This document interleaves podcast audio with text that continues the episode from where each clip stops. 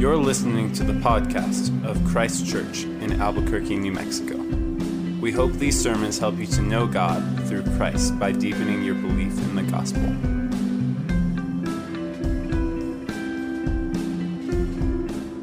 The reading tonight comes from Luke chapter 9, verses 28 through 36. And now, about eight days after these sayings, he took with him Peter and John and James and went up on the mountain to pray. And as he was praying, the appearance of his face was altered, and his clothing became dazzling white. And behold, two men were talking with him, Moses and Elijah, who appeared in glory and spoke of his departure, which he was about to accomplish at Jerusalem. Now Peter and those who were with him were heavy with sleep, but when they became fully awake, they saw his glory and the two men who stood with him. And as the men were parting from him, Peter said to Jesus, Master, it is good that we are here. Let us make three tents one for you, and one for Moses, and one for Elijah, not knowing what he said. As he was saying these things, a cloud came and overshadowed them, and they were afraid as they entered the cloud. And a voice came out of the cloud saying, This is my son, my chosen one. Listen to him. And when the voice had spoken, Jesus was found alone. And they kept silent and told no one in those days anything of what they had seen. This is the word of the Lord. Let's pray. Our Father, would you pray that you would help us to see Jesus, help us to see him clearly, help us to see his glory, help us to, uh, in seeing him clearly, understand who we are in him and what our lives now mean in him. We pray now that you would help us by your Spirit in all these things. In Jesus' name, amen. You may be seated. Well, good evening, everyone. It is so good to be preaching in this room with all of you tonight. My name is Nathan. I'm one of the pastors here. If I have not met you, I would love to meet you. I am so thankful for the past three weeks of thinking through committedness together. I'm also so thankful to Kyle and Rabo for leading us so well in thinking about our commitment to God and our commitment to one another. And seriously, there were quite a few of you not here last Sunday is Labor Day. It's a heavy travel weekend. If you have not listened to Rabo's sermon on committedness to one another yet on the podcast feed, do that. You will be so blessed. You will be so served. I was so challenged and encouraged by it, and you will be too. We spent those three weeks to hopefully push all of our hearts into more and more believing that there is actually nothing better in this life than giving our hearts and giving our lives to the glory of God and giving our hearts and our lives to the good of His people. That keeping so called uh, better options open is actually not a good investment strategy. It's not a good investment strategy because there is actually not a better option.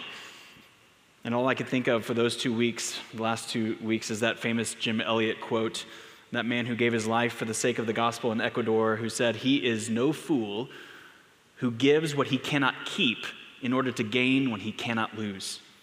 We cannot keep our lives. They are but brief and momentary. So we might as well give those things, our lives, our brief and momentary lives, in order to gain what we cannot lose an eternal inheritance of knowing God, making Him known, serving His people. And Rabo showed us is the way to actually become like Christ in this way. But now, after a summer break in Joshua and three weeks in thinking about committedness, we are back to Luke. And I am so glad that we are picking, up, picking it up right here in chapter 9. This sermon is really just an extension of the last three weeks. So let me, let me ask you this before we get right into it. Uh, have you ever had your opinion of someone change the more you got to know them? In a good way or a bad way? We've all heard stories of like a, a first time date from an online match. Uh, before meeting the person in, in person, the, your friend or someone might be thinking, I think this is really going to work out. And then within like three minutes, you know, nope, it ain't happening. Uh, like this person only is talking about himself, herself.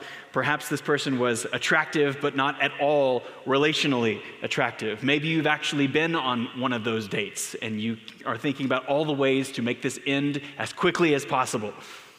Or then perhaps in the opposite direction, and maybe like the classic when Harry met Sally kind of relationship, where a relationally attractive person then becomes more and more physically attractive because you're getting to know them, their character.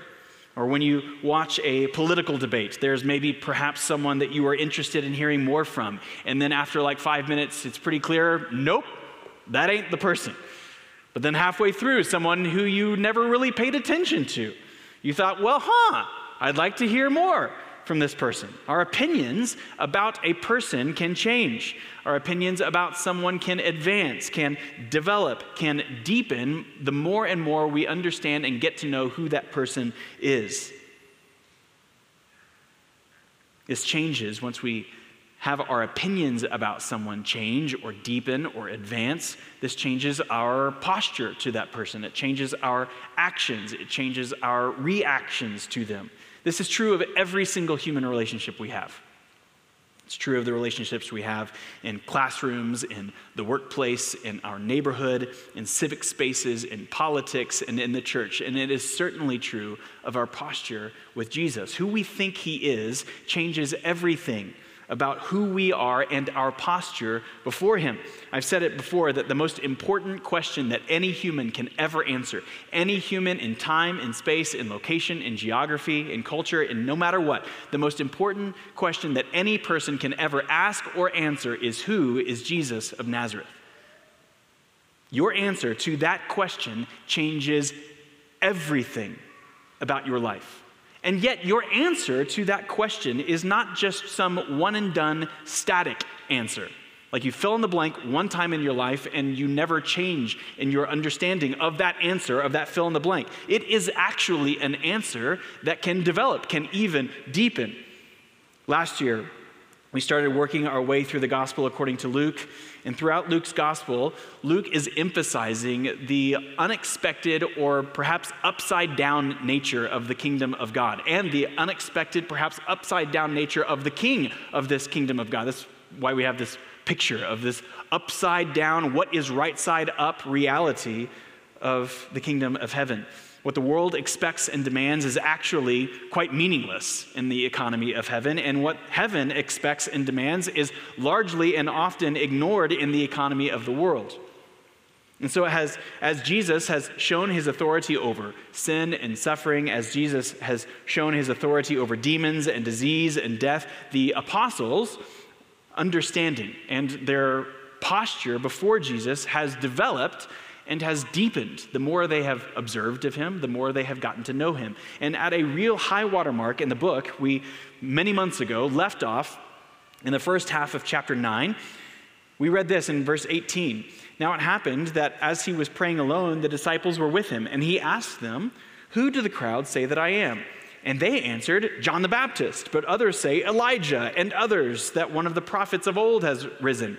Then he said to them, But who do you say that I am? And Peter answered, The Christ of God. Peter says that he believes Jesus to be the long promised, the long awaited Christ, the Messiah, the anointed one of God, the son of David, the king of Israel who would finally come to deliver his people. To which Jesus then immediately responds, not in correction of Peter, but perhaps in a like tightening of Peter's prescription of his understanding and his, of his view of Jesus. Right as he says, Yes, we, I believe that you are the Christ of God, Jesus then says, The Son of Man must suffer, must suffer many things. The Son of Man must be rejected by the elders and the chief priests and the scribes and be killed, and on the third day be raised. And then he goes on to tell Peter and the rest of the apostles that if anyone wants to follow me, he must then follow me in that suffering and in that death. Luke doesn't record Peter's reaction to that, but maybe Peter is thinking, wait, so I just said, I believe you to be the Christ of God, and then you say that the, the Son of Man must suffer and die, so are you saying that you actually aren't the Christ of God? Because that doesn't make any sense. David, the anointed one of God, conquered over his enemies, not the other way around. And those who aligned themselves with David participated in his conquering, not the other way around. And so here we are. We thought Peter's confession as a high water mark, but then, like, Luke just keeps it going. He like opens the spigot and raises the water level even higher with what you have just heard Connie read. This is a text of the so called transfiguration of Jesus that is often overlooked often misunderstood, and I think by all of us in this room, I think I can just speak for all of us, this text is underappreciated. This text is absolutely massive to our understanding of who Jesus is. Our prescription of Jesus gets tightened as we read and understand this story of the Transfiguration. And so we're going to think through it tonight in two halves. Hopefully, in having our prescription tightened and our better understanding of two things the identity of Jesus and the authority of Jesus, his identity and his authority, and how they play into each other. And what I want to hopefully persuade you of tonight is that seeing Jesus clearly makes obeying Jesus easy. Seeing, clear, seeing Jesus clearly makes obeying him, makes obeying Jesus easy. So let's first try to understand his identity, the identity of Jesus. So in verse 28, we read this Now, about eight days after these sayings, he took with him Peter and John and James and went up on the mountain to pray. Now, Matthew, in his gospel account emphasizes mountains more than Luke, but anytime we read this word in the gospels, uh, we should have some bells, maybe even some small bells, but maybe some large bells ringing in our imaginations. When we went through the book of Leviticus, we said that the narrative of Genesis and Exodus could actually be described as a series of mountain or high place encounters with God. This is where people come to encounter God, is on the mountaintops. All of this we thought about perhaps prefiguring the question of Psalm 24. In Psalm 24, David writes this psalm and he asks, Who shall ascend the mountain of the Lord? Who shall stand in his holy place? And so, maybe with these questions in mind, who is going to ascend the mountain of the Lord? Who belongs in the presence of God? We read here that Jesus took Peter and John and James and they went up on the mountain. Who shall ascend the mountain of the Lord? Is it Jesus? Is he worthy to ascend the mountain? We'll answer, verse 29. And as he was praying, the appearance of his face was altered, and his clothing became dazzling white. Now, Matthew and Mark, in their telling of this event, both use a different word than Luke uses here. Luke says that the appearance of his face was altered. Matthew and Luke both say, and he was transfigured. Hence the reason why we call this the transfiguration. But I think one reason we don't quite understand this story very well is because we don't use that word. Like we don't ever say transfigure or a transfiguration. Dictionary.com says that to transfigure is to change in outward form or appearance, or simply to transform. That website, dictionary.com, like many other dictionaries, then will give uh, some well known uses of that word in, in literature from out, throughout the centuries. And the top hit of using transfigure or transfiguration in well known literary context was one random Washington Post article about art and trees. The example sentence is this Klagsbrun is known for paintings that flowingly interpret classical myths in which women transfigure into trees and flowers. Like nobody has ever read that sentence before, except for maybe Klagsbrun's mom. It's not a word that we use. This word is not a word that we even maybe really understand, but it just means to transform or to even maybe think about to morph, like metamorphosis is maybe a better way to think of it. Like the caterpillar morphed, the caterpillar metamorphosized, the caterpillar transformed, the caterpillar was transfigured into a butterfly. Or to use Luke's word, was altered. His face was changed, was altered, was metamorphosized, was transformed, was transfigured. His face, Matthew says, was as bright as the sun. Like you need sunglasses to look at Jesus, or maybe more than that, you can't even look at the face of Jesus. There is something unusual and crazy going on here. This does not happen to people. Like, have you ever seen this happen to a person before? Never. The only time something close to this happening in the whole of the Bible is when Moses came down from the mountain with a dazzlingly bright face, having reflected the glory of God. He, being in the presence of God, now reflects the glory. But this, what we're seeing here, is new in the history of the Bible. Even if we jump ahead to the end of the gospel, even after, like, spoilers, end of the story, after Jesus is resurrected from the dead, uh, he does not even then in his resurrection appear like this. Something crazy is happening. So, what is it? let's find out. Verse 30. And behold, two men were talking with him, Moses and Elijah, who appeared in glory and spoke of his departure, which he was about to accomplish at Jerusalem. All right, now what in the world? Like dead men from centuries, even millennia past, are now walking around with Jesus. So, what is going on? Commentators have given lots and lots of suggestions for what this is and why even Moses and Elijah. Oftentimes, Moses and Elijah will represent kind of like as the figurehead of the law and the prophets. So, a question might be Does Jesus agree with the Old Testament? Well, yes. Moses and Elijah, the law and the prophets, are walking around here with Jesus. Maybe even more than that. In Malachi 4, Malachi 4 says this Remember the law of my servant Moses the statutes and rules that I commanded him at Horeb for all Israel. Behold, I will send you Elijah, the prophet, before the great and awesome day of the Lord comes. So in Malachi 4, Moses and Elijah represent the beginning and the end, the past salvation and work of God, and the future end times work of God when Elijah comes again. Moses and Elijah are here, the past and the future work of God. This is a huge moment. But perhaps even more than that, with two of the most monumental figures in all of Israel's history, both of these men, Moses and Elijah, they wanted to, in their lives, see God on the mountaintop, but they were unable. Remember, way back in Exodus 33, Moses asked to see God, but God says, No, no. I'm going to, you cannot see me. I'm going to put you, I'm going to hide you in this cleft of a rock where as my glory passes by, you can see the backside of my glory. You can see like the contrails of the glory of God, but my face you will not see. And then in 1 Kings 19, Elijah goes up to the mountain, and Elijah is not able to see God, not in an earthquake, not in a fire, but in a small, low whisper. Elijah is able to hear the voice of God. So, both of these men, these heroes of Israel's faith and history, these representatives of the law and of the prophets, Israel's past and future, they have both longed to see the face of God, and they lived their lives and never saw it. But now, here in Luke 9, with a few apostles sleeping over here in the bushes, they see it. Everything that they have longed for in their entire lives, the culmination of their lives, the culmination of human history, everything that Israel has longed for is here or as we sing at Christmas time, the hopes and fears of all the years are met in thee tonight.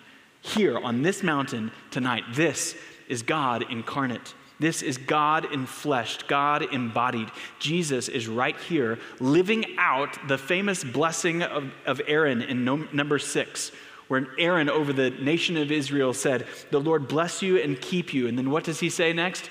The Lord make his face shine upon you and be gracious to you. The Lord, Yahweh, the covenant God of Israel, is here on the mountaintop, shining his face on his people.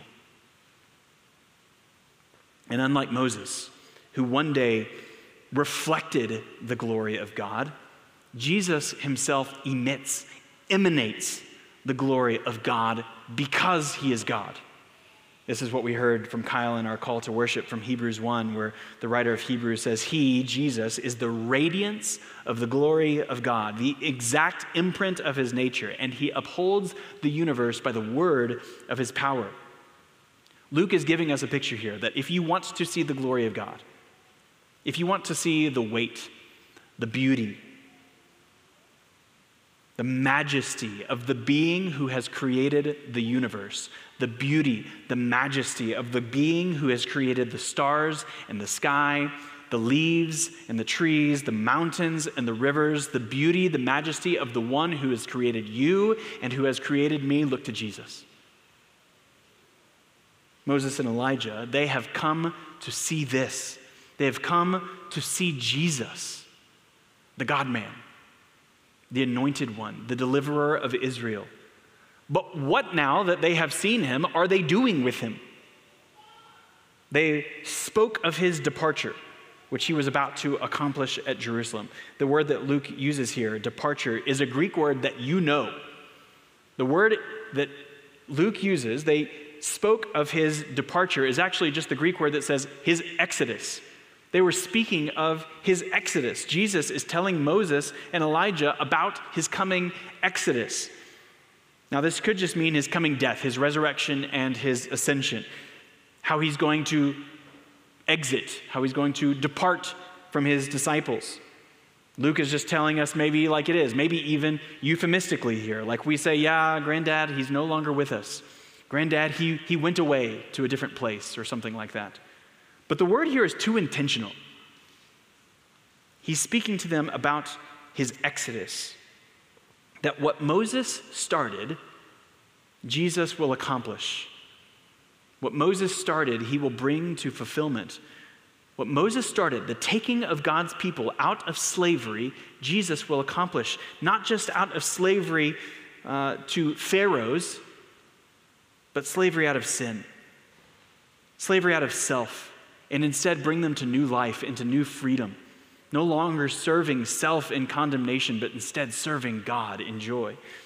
We should also point out here that this is the very first time that Moses has ever been in the promised land. Even though from another mountain, long ago, Moses, up on tiptoes, peered into the land he's never been in. Now Jesus has brought him into the land and has brought him directly into God's presence. Jesus is fulfilling the exodus of Moses for Moses here. And so, this is who Jesus is. Jesus is the radiance of the glory of God. He is the Word of God. He is the wisdom of God. He is the Son of God. God the Son, now come to dwell in and to dwell amongst His people. This moment is like a sneak peek, is a preview, just a moment like behind the curtain of the true reality and identity of Jesus. But if this is who Jesus is, the one who upholds the universe by the word of his power, what does this mean now for his authority? The identity of Jesus now flows directly into his authorities. And so now, secondly, let's think about the authority of Jesus. Verse 32. Now, Peter and those who were with him were heavy with sleep, but when they became fully awake, they saw his glory and the two men who stood with him. So, in what may be a foreshadow of another scene at the end of this story, where three du- these three dudes are asleep on another mountaintop experience of unbelievable importance, they rub their eyes, they see the brightness, and then beyond the brightness, that they, they see that the brightness is actually coming from Jesus the one that they've been following all along, the one that they've spent so many days, weeks, and hours with and never seen something like this. But then what's that? Beyond the brightness, and as their eyes focus a bit, they see two other figures who are also reflecting the brightness. Now, it's not altogether clear how Peter figures out that these guys are actually Moses and Elijah. Maybe he just realizes. Maybe he realizes like the gravity of the situation, it just becomes clear to him for somehow and some reason. I don't know. Maybe Jesus like introduces them. Like some like crazy field of dream moment, like field of dreams moment, like this is shoeless Joe Jackson. This is my friend Elijah. Maybe Moses and Elijah have on like, hi, my name is name tags on their tunics. I don't know. But one way or the other, Peter realizes that Jesus, his teacher, is walking around and talking with Moses and Elijah. In verse 33, and as the men were parting from him, Peter said to Jesus, Master, it is good that we are here. Let us make three tents one for you, and one for Moses, and one for Elijah. And then Mark says, not knowing what he said. Given the time of year, it appears that Peter wants Moses and Elijah to stay and celebrate with them the, the Feast of Booths or the Feast of Tabernacles with them. This is when Israel would once a year build some like covered uh, poles or they would cover like these tarp things on poles to then live in and eat for a week to remind themselves of when their fathers wandered in the wilderness with Moses, the guy that's just standing there. And a lot of people have interpreted Luke's explanation of not knowing what he said as just, yeah, everyone, Peter sure is an idiot, huh? He's like, hey, Mr. Moses, Mr. Elijah, you're leaving. Please don't leave. How about we build you some tents and then you don't have to leave? But here's what I think Mark is emphasizing not knowing what he's saying, because there are not three tents needed, there is but one. There's one tent needed. The question that the Pharisees and so many others wanted answered was Does Jesus agree with the law and the prophets? When in reality, this whole scene is actually is about the law and the prophets finding their fulfillment in this man, Jesus. Any interpretation of what has come before must agree with him. His authority, his prophetic ministry, his ministry of the law is all that you need here. Jesus is not one of many of Israel's great heroes. He stands in place and in a position all on his own. He is the final word of authority, which is exactly the point of what happens next. As Peter is trying to gather some sticks and poles to build some tents, verse 34, and as he was saying these things, a cloud came and overshadowed them, and they were afraid as they entered the cloud. And a voice came out of the cloud saying, This is my son, my chosen one. Listen to him. And when the voice had spoken, Jesus was found alone. The cloud, the cloud that descends on the mountain when Moses is in the presence of God, the cloud that descends on the tabernacle when Israel is in the presence of God, the cloud here communicating to Peter and to John and to James that when you are in Jesus' presence, you are in God's presence. You are in the cloud. And a voice comes from the cloud saying, This is my son, my chosen one. Listen to him. This is similar to the scene we saw at Jesus' baptism in chapter 3, where the voice of the Father comes from the heavens, uh, declaring the sonship of Jesus. Jesus is the Psalm 2 royal son who has been given all dominion and authority. He is the Isaiah 42 son who has come to bring justice to the nations. He is the Psalm 89 chosen one of God, whom God has made his covenant in and through for generations and generations. And because of all that, he is to be listened to. When Jesus speaks, you hear the authoritative word of God. When he commands, obedience is required. When he rebukes, repentance is required. When he invites, response is required. His authority over your, over your life flows from and out of his identity. He is the chosen one, the Son of God, the Word of God, the authority of God now over his people. Who he is then gives him the place to make demands over our response to him. To, as he's been saying throughout his teaching ministry, to repent, for the kingdom of God is at hand. And what happens after the voice goes quiet and the cloud recedes? Moses and Elijah are no longer there. Jesus, he is standing there, the fulfillment of all that has come before him.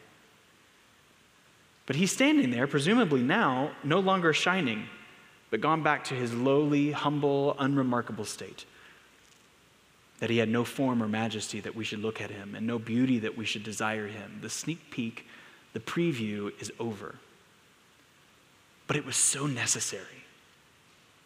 The disciples needed their prescription tightened. They needed number one and not number two. And now number two, but not number one. The glory of Jesus helps us understand the humility of Jesus, and the humility of Jesus helps us understand the glory of Jesus.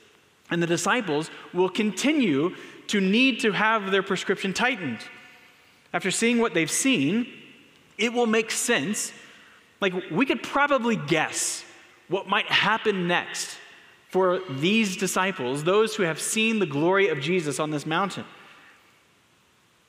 As we'll see next week, they come down off the mountain and they begin arguing over who is the greatest. Like, it can be tempting to see a picture of Jesus like this in glory and in majesty and think, yes, finally, all this waiting around we've been doing. The glory of Jesus now here. He is the King of glory, and we are the people of his glory. So, yes, Jesus is finally going to do it. He's bringing so much winning. We love winning.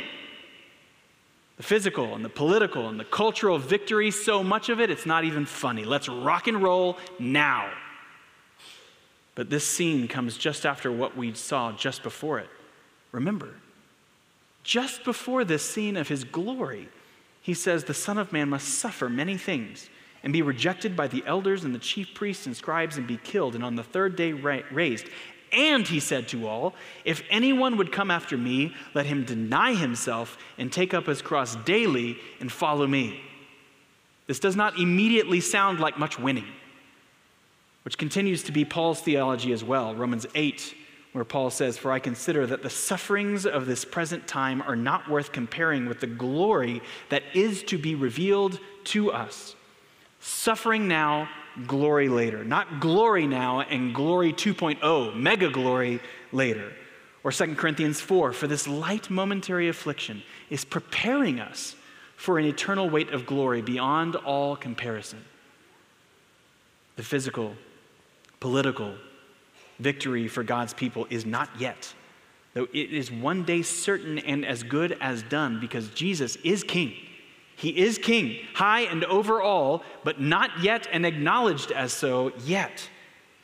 And yet, here's the good part for us in the present the sonship of Jesus, the inheritance and glory of Jesus that is emanating and is on display for those who are with him to see. Jesus now invites his people into sharing that. Remember two weeks ago when Kyle was telling us from Romans 12 that when Paul says, Do not be conformed to the world, but be transformed by the renewing of your mind, what is that word? To be transfigured. It's one of the only other times that word is used, to be transfigured into the likeness of Jesus, into his glory. Jesus now invites his people into sharing his glory. How many times does Paul emphasize in his letters that those who come to faith in Christ are what? In Christ. They're united to him to share in his death, to share in his sufferings, and to share in his resurrection power. That the old self dies with Christ and a new self is raised with Christ. Or as we professed together earlier from Colossians 1, that we are his people transferred out of a domain of darkness and into a domain of what? Of his light, of his shining, dazzling brightness. And so the work of transformation begins today which, as we thought about so many times before, then becomes the image of maybe the enemy prowling through a cemetery to make sure that his dead ones are still dead. And to his horror, he finds on the headstone of Cedric and of Karen and of Kyle and Morgan, he finds angels sitting on their headstones saying, Why do you look for the living amongst the dead? She is risen. He is risen with Jesus. The death grip of crippling anxiety no longer has a hold on her. The power of pornography and of laziness is dead. He is risen with Jesus. The worship of the self is a worship of death, and he's alive in Christ. For it is for freedom that you have been set free. Now walk in the resurrection life that you have in the Lord Jesus. And yet, even though this resurrection power that he gives to all of his people, inviting them into walking in freedom and in life, we will never be fully free from the presence of sin this side of his return. It is not your obedience that saves, but Jesus's, which is the entire theology of First John. The, the, letter of First John, John is just over and over in so many different ways saying that you will never be free from the presence of sin, but you ought to be growing in more quick repentance more quickly walking in the light, confessing to God and to one another our growing desire for this life of Christ until what? I think perhaps the high point of 1 John is 1 John 3 2. When John says that we all, personally and collectively, will have our moment of seeing the glory of Jesus as Peter saw him on that day. 1 John 3 2, John says, John, who was here on this mountaintop, says, Beloved, we are God's children now, and what we will be has not yet appeared. But we know that when he appears, we shall be like him, because we shall see him as he is. When we see him, we shall be like him, because we shall see him as he is. We shall see him finally and fully, unlike any way that we have ever seen him. We will see him finally and fully as the glorified King of Kings, the glorified and shining King of the universe. Theologians have for centuries called this the beatific vision, the blessed vision of Jesus, when we see him as he is, when everything that we thought glorious and worship worthy, when everything that we thought glorious and fundamental to who we are in our identities, all of these things will melt away in light of the glory of Jesus. The hopes and fears of all the years are met in Him tonight. Obedience not only becomes easy, but obedience will one day become our only option when we see Jesus. You guys realize that anytime you ever make any decision in your life, whether it's choosing the flavor of ice cream at Cold Stone tonight, whether it's choosing to stay up and watch an extra episode of a show tonight, whether it's choosing to obey God, whether it's choosing to sin against God, we always choose option A over option B because we are convinced that option A will give us more joy. Every time we make a decision, we choose the thing that gives us the most joy. When we see the Lord Jesus as he really is, we will always and forever choose him. Our wills will be constrained to only choose him because he will show himself to be the most glorious, the most joy giving thing in the universe, and we would never choose a lesser option. Obedience becomes easy on that day but our only option because we always choose joy for ourselves and the deceptive lesser gods who promise joy, we will also see them clearly. And so it is to that day that we long for and we hope. Or that day, as Paul describes it in 1 Corinthians 15, when the dead will be raised imperishable. And what does he say? And we will be changed.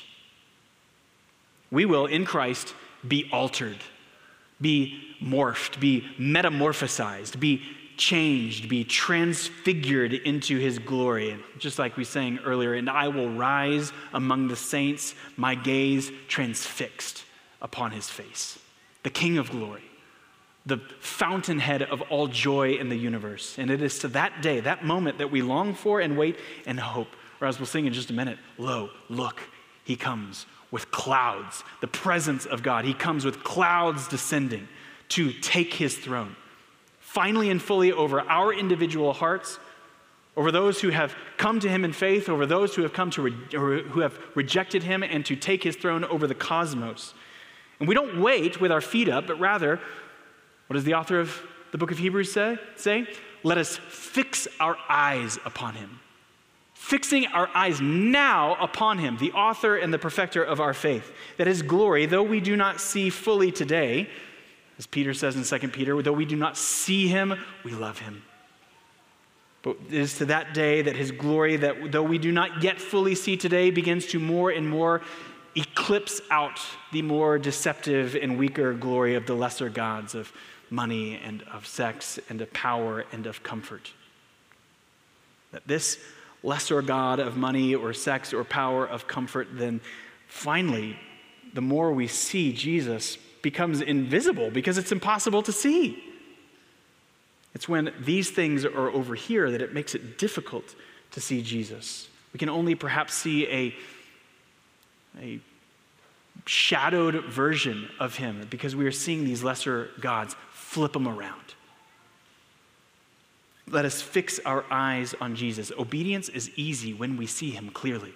Alternatively, obedience is real hard when he's back here when we rarely behold him. Let us fix our eyes on Jesus today, tomorrow, and for eternity. Let us fix our eyes on him, seeing him, hearing from him in his word, know him daily. We cannot obey what we do not know. Let us fix our eyes on him in our conversations. Let us bring us bring him more and more often to the forefront of our conversations. Let us fix our eyes on him, our minds on him in our forgettable moments that we might more and more pray continuously, speaking with Him, asking for His help. So that while it is His obedience that will bring you into the promised land of glory and rest when we see Him clearly, obedience is easy. There is more grace in Him than sin in you. And there is more joy in Him than the joy sapping life of the self. And this can be experientially true for us as well today, coming to Him in repentance and in faith, and following Him in repentance and in faith, that His mercies are new every morning for each of us, wherever we find ourselves. And yet, this joy sometimes does not feel like joy. Sometimes following Jesus feels like death. God only prunes those whom He loves. He is shaping his people to become more like Jesus, and sometimes that takes cutting things off that feel like death. And yet, listen to him. the Father says from heaven. He has authority over your life, whether you acknowledge it or not. But for those who acknowledge it, for those who come to Him in humility and in need, they will find their life. They will find their joy ultimately. Which also brings implicit warning as well to those who will not. Listen to Him. To those who will not, who will ignore and reject His authority, will only find condemnation and death. Come to Him. Repent. Recognize and agree with God about your life apart from Christ. Recognize and agree with God, His authority, His kingship over your life, and say, Yes, I have come and worshiped myself, but I have come now to give my life to Him. The apostles will see more clearly, but they aren't seeing 2020 just yet. They don't yet understand what they've seen. They are stupefied. Like Ezekiel, they can't talk. They keep silent, and they told no one in those days anything of what they had seen. They don't understand yet what all of this means what this means for Jesus, what this means for them. But this unforgettable moment, a moment that Peter talks about in 2 Peter, a moment that John talks about in 1 John 1 and 3, this Jesus full of glory and of grace, this moment will have changed their lives forever. His identity supports or grounds his authority, which then demands their lives which demands their worship. Not like we, as we confessed earlier together, as a mere earthly king, Jesus isn't, not merely a friendly companion, not merely a problem solver, but that we would honor him as the ruler of all creation, over all of my wildest hopes and dreams. And so, as the disciples keep coming to him to have their prescription tightened, Let's come back next week as Jesus continues to tighten their vision, as Jesus continues to tighten our vision of who he is, to tighten our vision of his identity and his authority over our lives, what that means to obey him, what that means to follow him, what that means to give him our hearts and our lives. Let's pray for his help now this week as we go. Our Father, we pray that we would that you, by your Spirit, would give us a clear vision of Jesus. We pray that He would be our vision, that we would see Him clearly, that we would love Him clearly, that we would obey Him clearly because of who He is. Help us to just get a glimpse of this more and more. Slowly and slowly, each day in our lives, let us see Him more and more clearly so that we might, so that obedience might become more and more easy in our life. Help us to see him. Help us to love him. We pray that you would use us, your people, to encourage each other to this end. That by our words, that by our Bible sharing with one another, that by our prayer for one another, that by our encouragement and even rebuke, that we might push one another to see him clearly, our eyes transfixed upon his face. Lord Jesus, we give you our lives, we give you our church, we humbly and happily submit to your authority over our lives. We pray even now that you would come quickly, Lord Jesus, and make right all that is wrong in this world. And we pray all of these things in expectation and in hope. In Jesus' name, amen. We hope you have been encouraged to deeper life in Christ through the preaching of this sermon. For more information about Christ Church, visit www www.christchurchabq.com.